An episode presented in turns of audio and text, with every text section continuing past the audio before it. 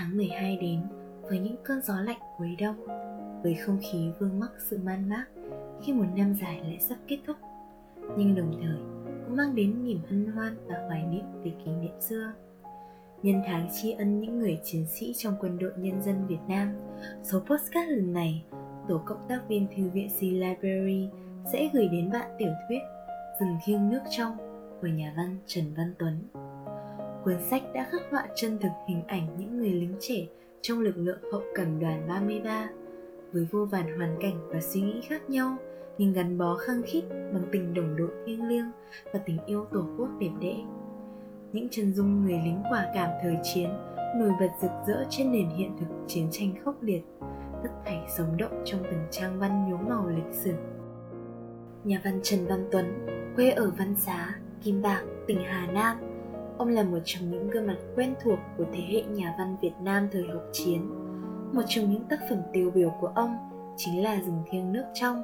Cuốn tiểu thuyết đã phát họa hình ảnh của người chiến sĩ cách mạng với lòng trung thành tuyệt đối, tinh thần chiến đấu dũng cảm, tình đồng chí đồng đội gắn bó, tình yêu thủy chung và một tâm hồn lạc quan, không ngại khó khăn gian khổ, hy sinh.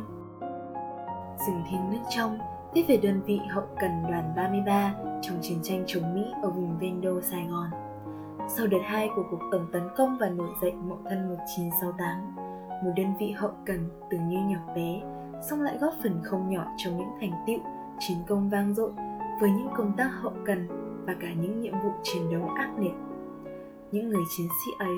xuất hiện với những cái tên gần gũi như Hai Lu, Hai Bé, Tư Núi, Năm Hưởng, Sáu Đặng Họ hiện lên đẹp đẽ với phẩm chất kiên trung với cách mạng, tình đồng đội khăng khít và hơn hết là tinh thần chiến đấu mạnh mẽ, không thể bị vùi lấp bởi đạn bom quân thù. Từ đó, nhà văn đã lôi cuốn độc giả với những gì chân thực, sống động nhất của một thời oanh liệt giữa những làn bom, của những mảnh đời trẻ tuổi ngày đêm cống hiến vì cách mạng, vì tổ quốc. Và rừng thiêng nước trong, Trần Văn Tuấn đã vẽ nên cuộc sống chiến đấu của một lực lượng có lẽ còn hiếm được khai thác trong kho tàng văn học cách mạng ta, lực lượng hậu cần. Họ là những cá thể nhỏ bé, khiêm nhường dưới ánh hào quang của bao đơn vị chiến đấu khác, nhưng chẳng thể phủ nhận sự hy sinh cao cả, to lớn và vẻ đẹp vĩ đại của họ. Bên cạnh đó, tác phẩm không xoay quanh một hay một nhóm nhân vật chính mà khắc họa số lượng lớn các thành viên của đoàn. Theo chân từng nhóm lính nhỏ, từng nhiệm vụ và hành trình của họ, xuyên suốt những trang sách độc giả gặp gỡ bao hoàn cảnh, phẩm chất, nỗi lòng và câu chuyện khác nhau. Không chút lấp liếm mà bộc lộ cả cái tốt, cái xấu, những tình huống chớ trêu, những lần mâu thuẫn hay suy nghĩ dại dột. Điều ấy, quyện với lối viết rành mạch, cuốn hút của nhà văn đã thực sự thành công tạo nên chất chân thực, không chỉ của bức tranh chiến trường mà cả hình ảnh người chiến sĩ thời bấy giờ. Phải vô cùng am hiểu gắn bó nơi trận lạc mới có thể viết nên một cuốn tiểu thuyết như vậy. Những tưởng, chiến tranh chỉ có thể bó buộc trong những hình ảnh tang tóc và khốn cùng. Nhưng những bom rơi, đạn nổ không phải yếu tố chính mà nhà văn muốn nhắc đến khi viết cuốn sách này. Những người lính trong lực lượng hậu cần với tinh thần chiến đấu đầy anh dũng và tinh thần vững vàng, đẹp đẽ, đáng trân trọng của họ mới là điều mà ngòi bút của tác giả Trần Văn Tuấn hướng đến. Từng câu chuyện mảnh đời từng sắc màu riêng biệt được nói tới. Được miêu tả trong cuốn sách đã để lại nhiều suy ngẫm dư âm trong tâm trí người đọc. Về một thời khốc liệt nhưng giữa đống hoang tàn và đổ nát vẫn hiện lên những đóa hoa ngát hương những người chiến sĩ hậu cần đoàn 33 giản dị mà kiên cường, nhiệt huyết. Gấp lại cuốn tiểu thuyết rừng thiêng nước trong, ta nhận ra rằng một thành quả vĩ đại lớn lao hay là những chiến công vang dội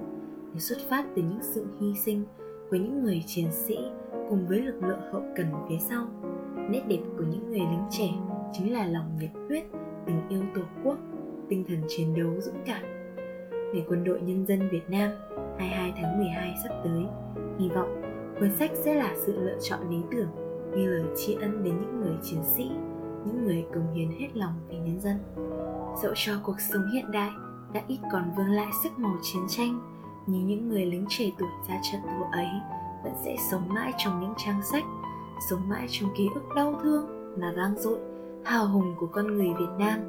sẽ sống mãi và trẻ mãi.